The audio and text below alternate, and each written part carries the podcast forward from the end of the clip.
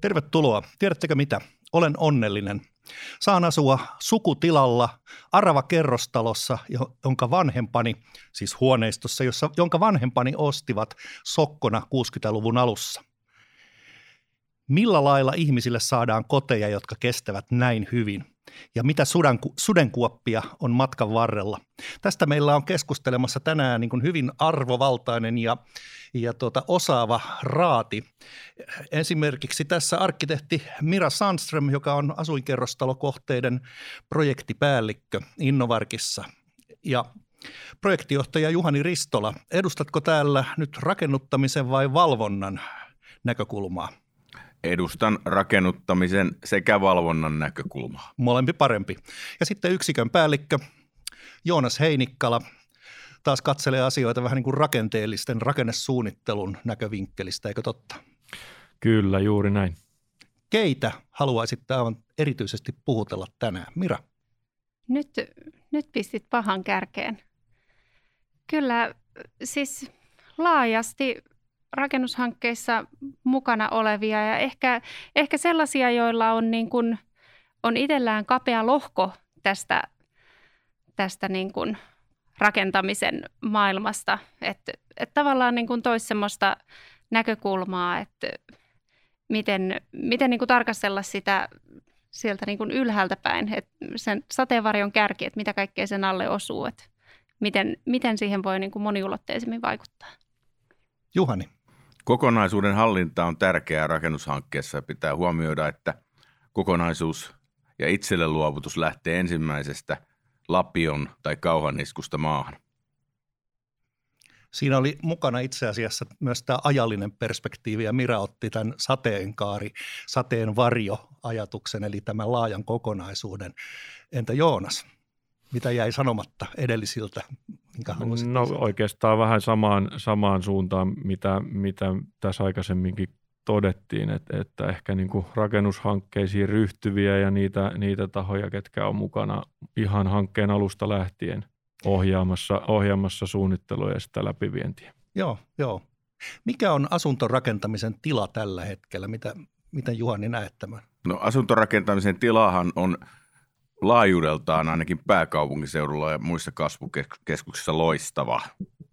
Tosin se, että edelleen tuotetaan aika paljon pieniä asuntoja ja rakennusvalvontakin joissain kohin, mitä on lukenut artikkeleita, näkee sen, että ehkä jollain tavalla hiukan ö, asumisolosuhteiden kustannuksella, miettien porraskäytävien kokoja ja muuta – Toki haluamme tehokkuutta, mutta meidän pitää muistaa aina myös asumisen mukavuus ja asumisolot. Se on ihan totta ja itse asiassa myös asuntorakentamisen, siis tämän kannan, asuntokannan, niin monipuolisuus sillä lailla, että syntyy myös sosiaalisesti hyvää ympäristöä. Mutta ainakin jos volyyminä mitataan, niin tila on loistava. Kyllä. Mitä mieltä olet Mira?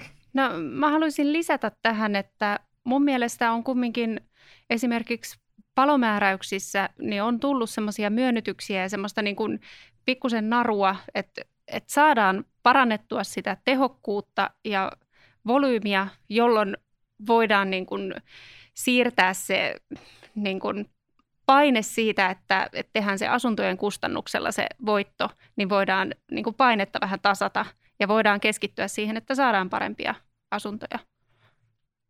Joo, joo. Miten rakenteellinen osaaminen? Tänä päivänä?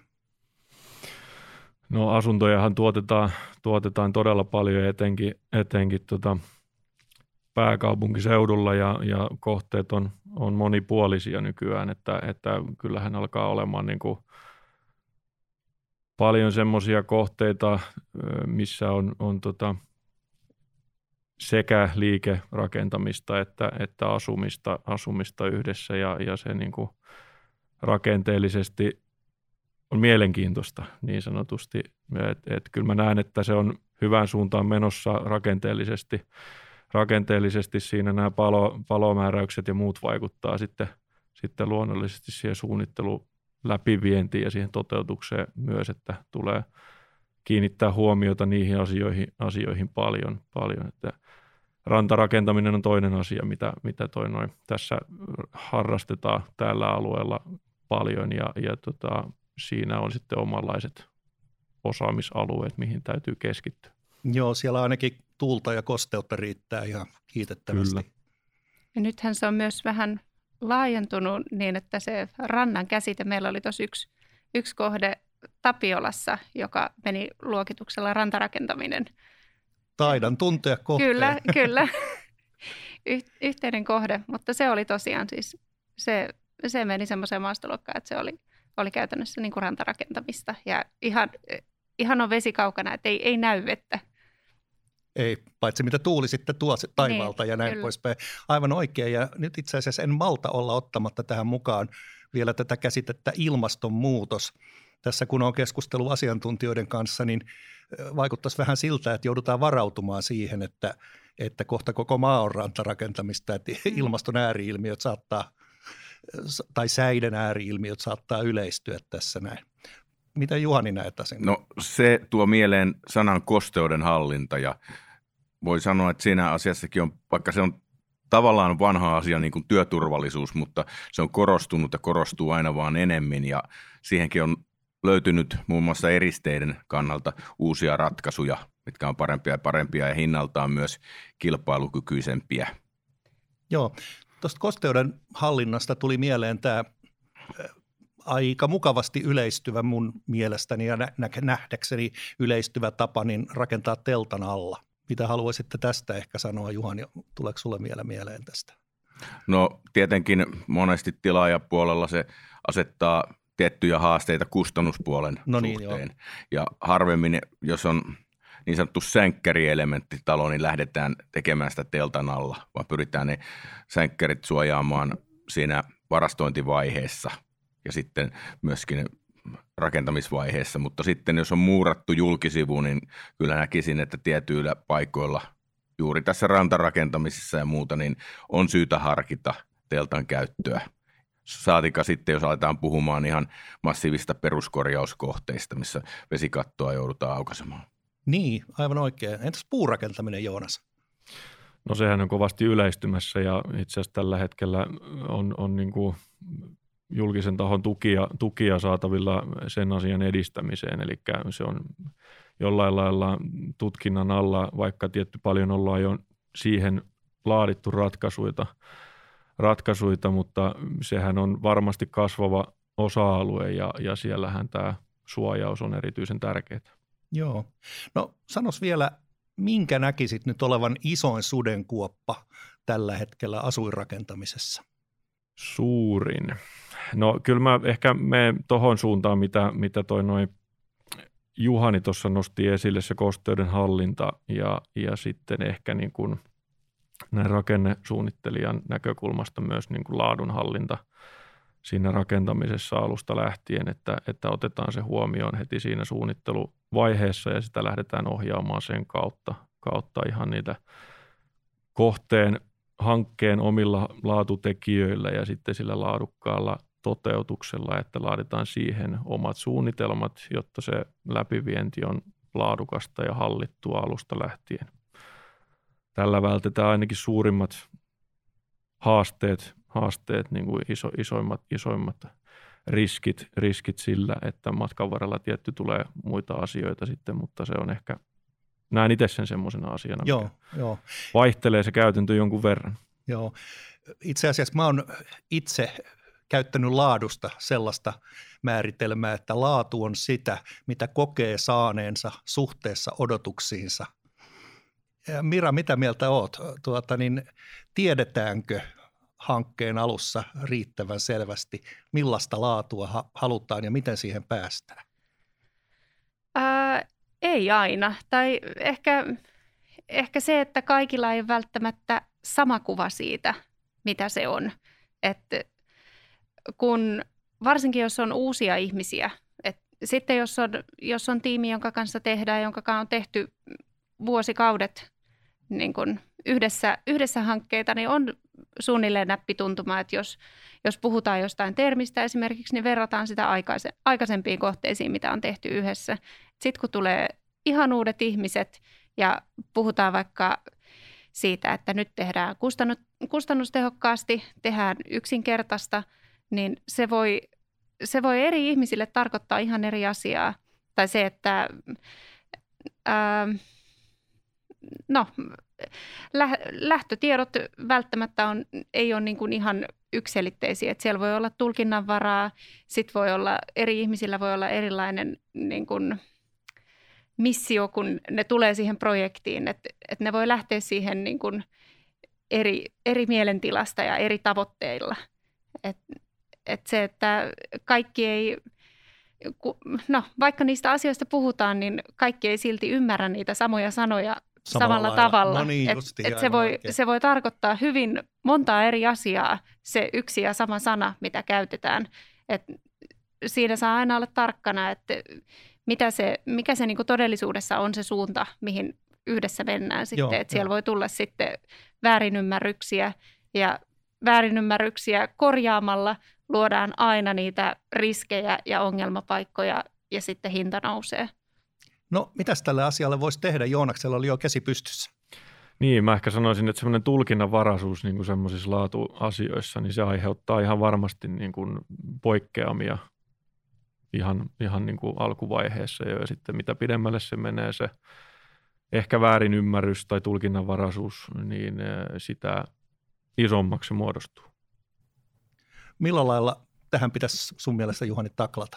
Mun mielestä se on konsultin näkökulmasta tärkeä asia, että heti hankkeen alussa, ennen kuin lähdetään kilpailuttamaan suunnittelijoita, selvitetään tilaajan kanssa ne halutut tavoitteet, kirjataan ne selkeäksi suunnitteluohjelmaksi ja käydään se tarjouspyynnöissä plus ensimmäisessä suunnittelualoituskokouksessa hyvin läpi kaikkien suunnittelijoiden kanssa. Ja myöskin näkisin, että kyllä pääsuunnittelijalla on suunnittelun jatkon kannalta tärkeä rooli myös ohjata koko suunnitteluprosessia projektipäällikön lisäksi näitä tavoitteita kohti. Aivan, kyllä. No onko tämä sun näkemyksessä mukaan niin kuin suurin sudenkuoppa vai tuleeko vielä isompaa mieleen? Liiallinen kiire edelleen monesti. Hyvällä, hyvä työ voidaan pilata suunnitteluvaiheessa tai rakentamisvaiheessa liian kovalla kiireellä. Varmaan tässä olisi väliaplodien paikka melkein. Sama kysymys Miralle oikeastaan, että onko tämä tavoitteis, tavoiteristiriita tai tulkinnanvaraisuus, niin onko se sun mielestä suurin ongelma vai onko vielä joku no, yli sen? Kyllä, kyllä mä sen korkealle nostan, koska, koska sekin, että vaikka on esimerkiksi hyvin laadittu suunnitteluohje, niin se, että siellä saattaa olla niin, että eri lukija lukee sitä eri tavalla. Siellä on painotettu joku asia, on, kun se kirjoitetaan kumminkin useassa otteessa. Sitä ei niin kuin yhdellä kertaa kirjoiteta läpi, vaan se, sitä käydään läpi, sitten sitä täydennetään, joku korjaa, joku lisää. Niin se voi olla, että yhdellä luvulla niin sieltä saa vääränlaisen kuvan siitä painotuksesta ja siitä, että, että mikä se todellinen niin kuin, taso ja todellinen jyvä siellä niin kuin, on. Että se voi olla, että lähdetään viemään väärään suuntaan ja sitten kun ruvetaan tarkistamaan lähtötietoja, an, annetaan lisää, lisää ohjetta ja lisää niin kuin tie, pohjatietoa sinne, että mennään sittenkin tähän suuntaan, niin sitten sieltä tulee niitä, että siellä on, on tehty jo ratkaisuja, jotka ei olekaan hyviä siihen, mikä se todellinen tarve oli. Että sitten tehdään niin kuin lisää hintaa sille projektille. Joo, on, joo ole hyvä hain sanaa suunnitteluohjelma, eli suunnitteluohje on osa suunnitteluohjelmaa. Suunnitteluohjelma on laajempi kokonaisuus. Siinä on kaava, suunnitteluohjeet plus tilaajan tahtotila, kustannustavoitteet. Eli tavallaan suunnitteluohjelma on semmoinen, mihin kootaan nämä useat eri lähtötiedot. Joo, tuo oli hyvä, hyvä lisäys. Mä oon tästä kuulevinani, että hankkeen alussa on erittäin tärkeä niin kuin riittävästi vuorovaikuttaa niin, Kyllä. että kaikilla olisi sama käsitys ja että tehtäisiin kerralla oikeita ratkaisuja, jolloin sitten vältyttäisiin siltä kiireeltä, joka mm. syntyy parsimisesta. No mutta mitä sitten, jos tässä suunnittelu- ja rakentamisprosessin mukana, niin yhtäkkiä tuleekin joku ihan uusi toimija mukaan, sanotaan sijoittaja, jota ei ole osattu ottaa siellä alkuvaiheessa mukaan, niin näettekö tämän isona ongelmana? No sanotaan näin, että se on varmaan aika yleistä, yleistä kanssa, että sitä uutta toimijaa tulee siihen mukaan, mukaan kesken hankkeen. Ja, ja tota, totta kai just tämä, mitä äsken käytiin läpi, eli ne tavoitteethan täytyy olla selviä siinä alkuvaiheessa, kun lähdetään tekemään sitä suunnittelua ja valmistelemaan sitä hanketta, valmistelemaan jo suunnitteluakin, niin se toki täytyy katsoa sitten siinä vaiheessa läpi ne tavoitteet, että täytyykö jotain muuttaa ja aiheuttaako se sitten jotain muutoksia siihen hetkeen, siihen vaiheeseen, mihin ne suunnitelmat on saatu kautta rakentamisvaiheessa toivottavasti ei hirveästi enää tuu isoja muutoksia, muutoksia mutta, mutta sielläkin saattaa jonkinnäköisiä muutoksia tulla pintamateriaaleihin tai muihin, että, että niin kuin ne täytyy sitten katsoa siinä vaiheessa, kun se toinen uusi taho siihen tulee. Ja toki sitten reagoida kanssa siihen, että mikä on se aktiivinen vaihe siinä hankkeessa, että täytyykö päivittää esimerkiksi suunnitteluaikataulua, jotta saadaan ne tavoitteet täytettyä ja ne asiat sinne hankkeeseen sisälle. Joo, joo. Tästä tuli mieleen muuten vielä sekin, että asuinrakennushankkeessahan on hyvin monia osapuolia ja juuret juontaa esimerkiksi viranomaispuolella niin ihan kaavoihin asti. Mikä on kaavoittajan merkitys laadun varmistamisessa ja tavoittelussa asuinrakennuskohteissa? Mitä mieltä olet Mira? No on sillä totta kai merkitys. Se ää, se voi antaa hyvät lähtökohdat suunnittelulle niin, että, niin että esimerkiksi on helppoa ää, päästä niihin kustannustavoitteisiin. Kaavalla kumminkin lyödään lukkoon ihan älyttömän monta asiaa. Ja sitten ehkä myös semmoinen, mikä pitää tiedostaa, on se, että on, on yhteydessä sinne viranomaisiin ja tsekkaa sen, että – millä, millä panostuksella se kaava on tehty, paljonko siinä on liikkumavaraa, kuinka, niin kuin, kuinka tärkeä se on noudattaa sitä? Aivan niin kuin todella orjallisesti. Että on alueita, missä ei ole yhtään liikkumavaraa kaavassa. Että se on, jos siellä on nuoli, että rakennus on rajaan asti, niin se on siinä piste. Ja sitten on kaavoja, joissa voi olla hyvin paljon liikkumavaraa. Että niin, on, on laitettu, tehokkuusluku niin, keskellä. Tai on laitettu, että no tuossa voisi olla pistetalo, ja sitten kun menee sanoa, että no tähän menisi paremmin lamellitalo, niin sanoo, että joo, totta kai. Oletko törmännyt sellaiseen tilanteeseen, että kaavalla olisi sisäänrakennettu jollekin tontille sudenkuoppa, eli kaavan vaatimuksesta joudutaan tekemään jotain riskialtista tai vaikeaa, on, on niitä. Ja siis se, että, että kaava tavallaan kaava pakottaa johonkin, mitä ei saa tehtyä ja se aiheuttaa lisäongelmia. Tuossa oli yksi juurikin yhteinen hanke oli Espooseen, missä kaava sanoo, että pelastusauto kulkee kannelle ja naapurin kanssa oli yhteinen kansirakenne – mutta naapurin kansi ei kestänyt pelastusajoneuvon kuormaa. Ja se oli, tota, se oli ihan mielenkiintoinen se, että alkusuunnittelu meni täysin sen ehdoilla, että sinne kannelle piti päästä ajaa ja koko se niin kun, rakennusten muotokieli, kaikki ratkaisut perustu siihen kannelle ajamiseen ja sitten selviää, että kaikki uusiksi ja ää, ihan siis alkaen rakennusten sijoittelusta ja tyypistä ja määrästä meni kaikki uusiksi sen takia, että, että ei ollut huomioitu tämmöistä, että naapurin luvassa oli lipsautettu sieltä tämmöinen, että ei tarvikaan ajaa kannelle eli jostain, joo, aivan oikein, eli jostain kohti niin eh, täysin ulkopuolinen vaikuttaja olikin saanut aikaan Kyllä. tämmöisen ketjureaktion. Joonas, ole hyvä. Joo, meillä oli ainakin yksi, yksi kohde tuossa, missä ihan selvästi kaupungin vaatimus autohalliin vievästä ajoluiskasta reitistä kasvatti kustannuksia ihan, ihan selvästi, että, että tilaa olisi, olisi ollut viedä se siitä niin kuin autohallin kyljestä piha-alueella suoraan siihen ajokaistalle se sisääntulo. Mutta vaatimus oli se, että se viedään rakennuksen alta, jolloin se piti tehdä mutka siinä ala, alapäässä siellä autohalli, autohallin päässä, mikä käytännössä vei muutaman autopaikan. Ja lisäksi tuli kaiken näköiset äänitekniset tärinät, lämmön eristys, veden eristys, haasteet, eri poikkeavat rakenteet. siihen kohtaan. Eli siinä oli ainakin ihan selvä vaikutus toteutukseen ja hintaan. Joo. No mitä esimerkiksi voitaisiin tehdä, että tällaiset ongelmat saataisiin selätetyksi? Pitäisikö lisätä vain dialogia kaavoittajan kanssa? Ei se välttämättä aina auta. Että siellä on myös joku ihana ja hyvä tarkoitus aina, mikä on ollut. Et ymmärrän kyllä tuommoiset, että jollain on ollut visio siitä, että tästä ajetaan rakennuksen kohdalta sisälle, että ei, niin kun, ei tehdä sinne erillisiä ylimääräisiä sisäänajorakennelmia ja muita. Et hyvä esimerkki on muun muassa Espoossa todella monessa kaavassa oleva nämä sisäänvedot.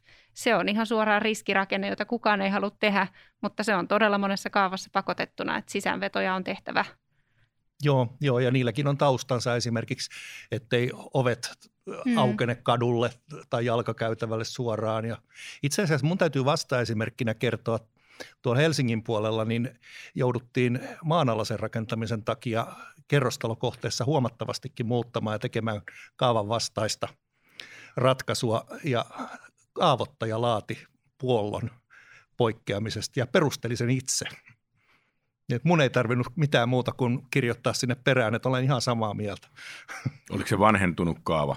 Se oli aivan ilmiselvästi niin niiltä osin vanhentunut. Et oli huomattu, että a, tämä ei mahdukaan tonne ja tästä lähtee sitten tämmöinen eh, ketjureaktio jälleen kerran liikkeelle. Mulla on tullut eteen semmoinen kaava, että rakennukset on ihan kylkikiljissä toisissaan kiinni. Ja sitten vielä on sille, että alimpaan asuinkerrokseen, tai alimpaan kerrokseen, mikä on maantasakerros, ei saa tehdä asuntoja. Ja sitten on vielä, kun yleensä on mainittu tämä kokonaispinta-ala, mikä saa olla tai muuta, niin on asuinpinta-alan maksimi mainittu. Eli noilla keinoilla kyllä mahdollistetaan sen, että yksiportaisesta asuinkerrostalosta tulee todella tehoton. Ja sitten on vielä, oli luokiteltu se, että pitää olla tietty määrän tämmöisiä yhteisöllisiä tiloja, niin hyvin hankala yhtälö. Että tietynlainen liikkumavara ja ainakin sen saaminen esimerkiksi kaupunkikuvallisilla perusteella, jos pystyy, niin olisi tärkeää, jotta päästäisiin myöskin kaikilta osin niin kuin laadukkaaseen tulokseen. Että kyllähän se antaa niin kuin mahdollisuuksia silloin tilaajalle ja arkkitehillekin siinä eri vaihtoehtoihin enemmän. Joo, joo tässä tuli taas esille tämä keskustelumahdollisuuden ja keskinäisen ymmärryksen merkitys aika vahvasti. No, puhutaanpa sitten vähän hintakilpailusta. Mitä kaikkea se saattaa aiheuttaa? No tietysti se toivottavasti aiheuttaa sen, että, että jollakin lailla hallitaan kustannuksia ja sitten se kodin etsijä niin saa mahdollisimman tuota, hintalaatusuhteeltaan edullisen asunnon, mutta mitä sudenkuoppia hintakilpailussa voisi olla? Haluatko Juhani jatkaa vielä tähän? No jos miettii näin, niin kuin, että suunnittelutat hanketta ja on hyvin tiukasti kilpailutettu ne suunnitelmat, niin siellä saattaa jäädä joku piirustus tekemättä. Tai sanotaan niin kuin näin, täydennetään, että semmoinen kuva, mitä työmaa olisi ehkä kaivannut, että olisi ollut kiva olla tästä leikkauskuva, niin jää, jää sitten tekemättä, kun ei NS-rahat ja tunnit li, riitä. Ja se on aika semmoinen – ikävä asia hankkeen kannalta, koska loppupelissä ne suunnittelu- ja rakennuttamiskustannukset on marginaalisia verrattuna koko hankkeen arvoon. Joo, ja tuossa tuli mulle jatkoajatuksena mieleen, jos puhutaan korjausrakentamisesta edes pikkusen tässä, niin, niin, niin sen kohteen tutkiminen, kuntoarviot, kuntotutkimukset, selvitykset siitä rakennuksesta, jotka on niin kuin hinnallisesti vähäisiä, mutta niillä saattaa olla kustannusvaikutuksiltaan ne voi olla suuria. Mitä Joonas? No joo, kyllä se taustatyöhän siinä merkitsee paljon ja se, sehän on se lähtökohta sitten sille, että mitä lähdetään tekemään, niin, niin tota, kyllähän se, jos oikein tiukalle esimerkiksi tutkimukset vedetään, niin, niin tota, mahdollisuus sille, että jotain jää huomaamatta, niin on iso. Miten tuota rakennesuunnittelu yleensä tyypillisessä asuinkerrostalokohteessa, niin Mainitsit äsken nuo hybridirakennukset, jotka on omalla tavallaan mielenkiintoisia, mutta jos ajatellaan vain ihan perinteistä kerrostalokohdetta, niin, niin onko rakennesuunnittelu hyvinkin vakiintunutta, vakioitunutta vai onko sielläkin paljon variaatiota?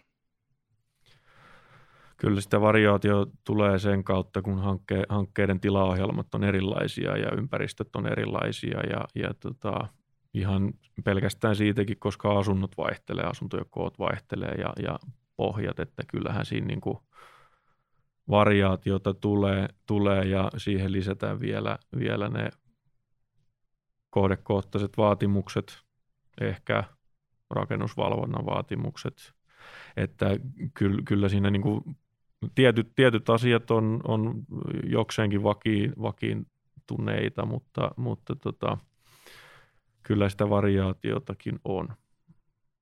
Joo, joo. Palasin vähän vielä tuohon alussa puhuttuun yhteiseen laatukäsitykseen. Näettekö, että elävässä elämässä olisi sattunut sellaisia tota, niin mismatcheja, että laatutaso ymmärretään, mutta ei ymmärretä kunnolla sitä, että mitä se kaikki tulee maksamaan, eli laatutaso ja hintataso niin on jotenkin epäsynkassa. Mitä mieltä olet Juhani? Kyllä sitä aika paljon nähdään, että loppupelissä sitten niin kuin ne, että miten asiat kohtaa, niin välttämättä ei ole aivan kirkastunut siinä alkuvaiheessa. Joo, onko Miralla kokemuksia? No, Nyt tehdään on... hyvä kohde, mutta raha on nä- vaan näin vähän. Niin, se on, eh, ehkä niin kuin isoin ongelma siinä on se, että, että kun on ihmisiä, joilla ei ole kokemusta, sitten kun tule, tullaan taas tähän, että ei ole tuttuja ihmisiä, niin saattaa olla niin, että luotetaan ammattilaiseen, mutta ei ole käsitystä siitä, että mikä sen ammattilaisen ammattitaso on.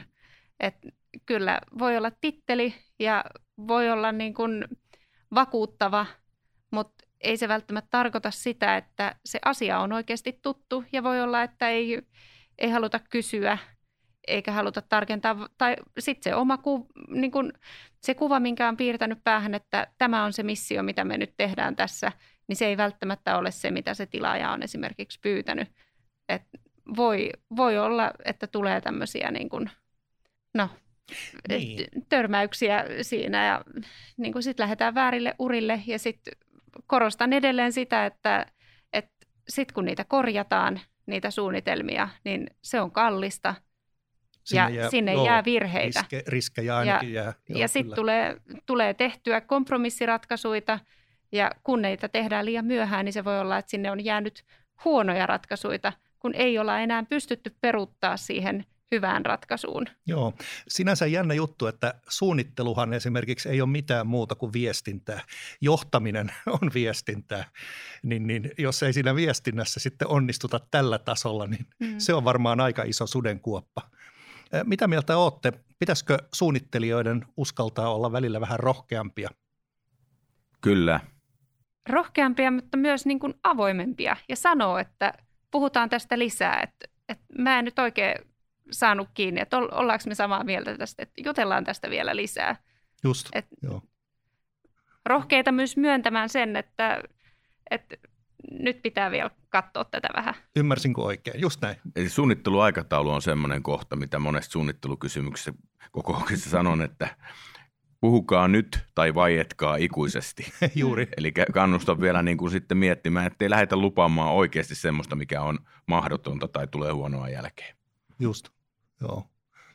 Joo, toi on, toi on hyvä, hyvä pointti kyllä ja, ja tota, kannustan myös siihen, että jos vähänkin mietityttää joku asia, niin sitten se kannattaa nostaa esille, että hankalammaksi se muodostuu sitten, jos se otetaan myöhemmin, myöhemmin esille ja, ja tämä suunnitteluaikataulun laatiminen on erittäin hyvä paikka tuoda sitä omaa joko resurssitilannetta tai muuta, muuta mikä aina vaihtelee eri, eri toimistoilla ja tekijöillä, että, että nehän pyritään aina sitten ottaa huomioon, niille annetaan mahdollisuus siinä kohtaa, mutta se pitää se mahdollisuus myös käyttää.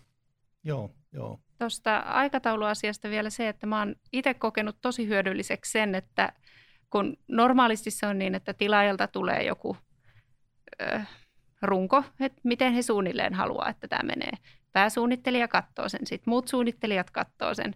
Joku kommentoi, joku jättää kommentoimatta, mutta ollaan muutamassa hankkeessa tehty nyt niin, että ensin jokainen katsoo ne itsekseen. Joku on kommentoinut ja aika moni ei ole kommentoinut.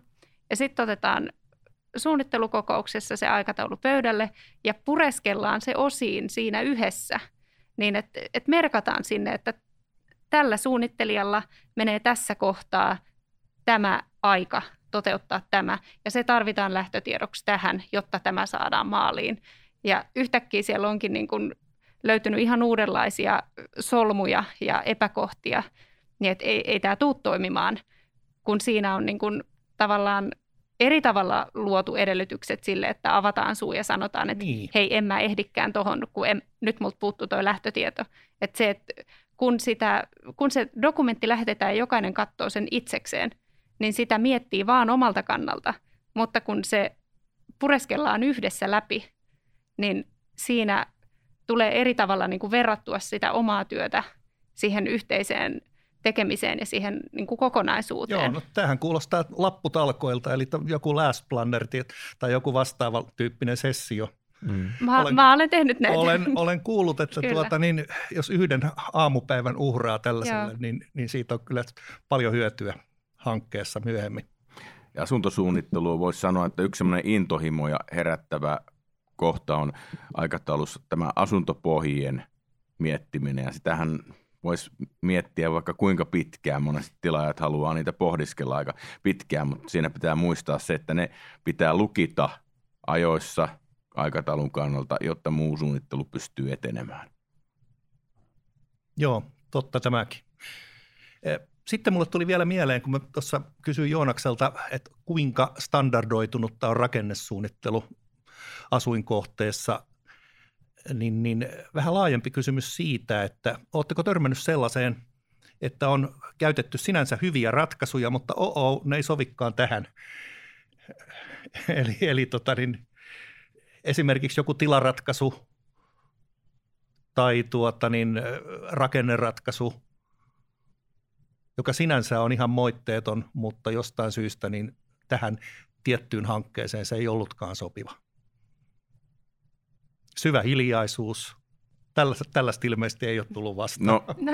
tilaelementit voisi olla jotkut kylpyhuoneen elementit. Että pitää huomioida, että jos niitä käytetään, ne on hyviä ratkaisuja monesti ja vähentää työmaalla siivousta, mutta sitten se lukitsee tietyllä lailla märkätiloja ja keittiöiden mm. paikkoja ja hormien paikkoja ihan eri lailla. Että se riippuu siitä niin kuin mm. tilaajan ja kohteen tarkoituksesta, että milloin niitä kannattaa käyttää. Ja se voi, se voi olla, että No, just nämä märkätilaelementit, niin siinä käy niin, että joko niitä käytetään tai ei käytetä. Sitten on päätetty, että niitä käytetään.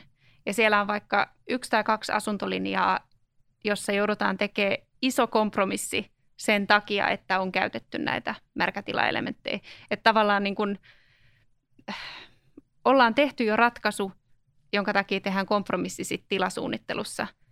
Et sit se niin kuin tilallinen ratkaisu ei ole paras mahdollinen, koska sitä ei saa tehtyä muulla tavalla no niin, just. Ja niiden märkätilaelementtien takia. Että kyllä, kyllä näitä on, mutta no, se on, se on kokonaisuus Joo, aina. Ja toistoahan pitäisi tulla niissä aika paljon, että sitten jos tehdään niin kuin osa, osa niin kuin mm. paikallaan ja osa tilaelementeissä, niin sekään ei ole hyvä. Ei. Ja aika paljonhan ne kyllä sitten niin kuin lukitsee ratkaisuja arkkitehtonisesti, jos Niin, kyllä, käy. ja siitä kärsii sitten seuraavat puoli vuosisataa, niin sitten se asukki. Mm. Ja mahdollisesti ehkä rakennuksen omistajakin joutuu mm. välillisesti sitten. Ja voi olla, että menee kauemmin sitten siihen asuntopohjien pyöritysvaiheeseen – sen takia, että on valittu, että käytetään niitä tilaelementtejä. Että se voi olla, että se on vähän työläämpää etsiä sieltä ne hyvät ratkaisut, koska se kaikki tehdään sen märkätilaelementin ehdoilla. Joo. Joo, joo, meillä on ihan itse asiassa tuosta samasta aiheesta, niin, niin tota, kylpyhuone-elementit ei niin kuin itsessään ratkaisuna välttämättä ole semmoinen, että tässä kohteessa sitä nyt ei voi käyttää, mutta sanotaan näin, että ratkaisujen niin kuin kokonaisuus on semmoinen, mikä saattaa niin kuin olla sitten semmoinen, että jossain kohtaa ei pystytä käyttämään esimerkiksi, esimerkiksi hyvin standardisoitunutta elementti, elementtityyppiä, massiivilatta elementtityyppiä, vaan pitää tehdä jonkunnäköinen muunlainen ratkaisu tai sitten säätää sitä asuntopohjaa. Joo, kyllä. Tässä tuli aikaisemmin vähän niin kuin kautta rantain ilmi, että kun valitaan suunnittelijoita asuinrakennuskohteeseen, niin, niin ei riitä, että on kokenut, vaan pitää olla kokenut juuri tietyissä asioissa. Eli toisin sanoen täytyy osata suunnitella nimenomaan asuinrakennuksia, eikö totta? Kyllä. No sitten tästä siirrytään siihen rakentamisvaiheeseen, urakointiin. Mitä sudenkuoppia siellä hämöttää? Viimeistelyvaiheen aikataulut täytyy laatia hyvin silleen, että se on oikeasti paikkansa pitävä. Ja se on niin kuin tärkeä asia, että monesti joskus on törmännyt, että jonkun urakoitsijan toimistoporukka on lähtenyt tekemään asuntoa, kun on ollut vapaana. Ja kyllä siinä tulee viimeistelyaikataulujen kanssa etenkin ja aikataulujen kanssa ongelmia.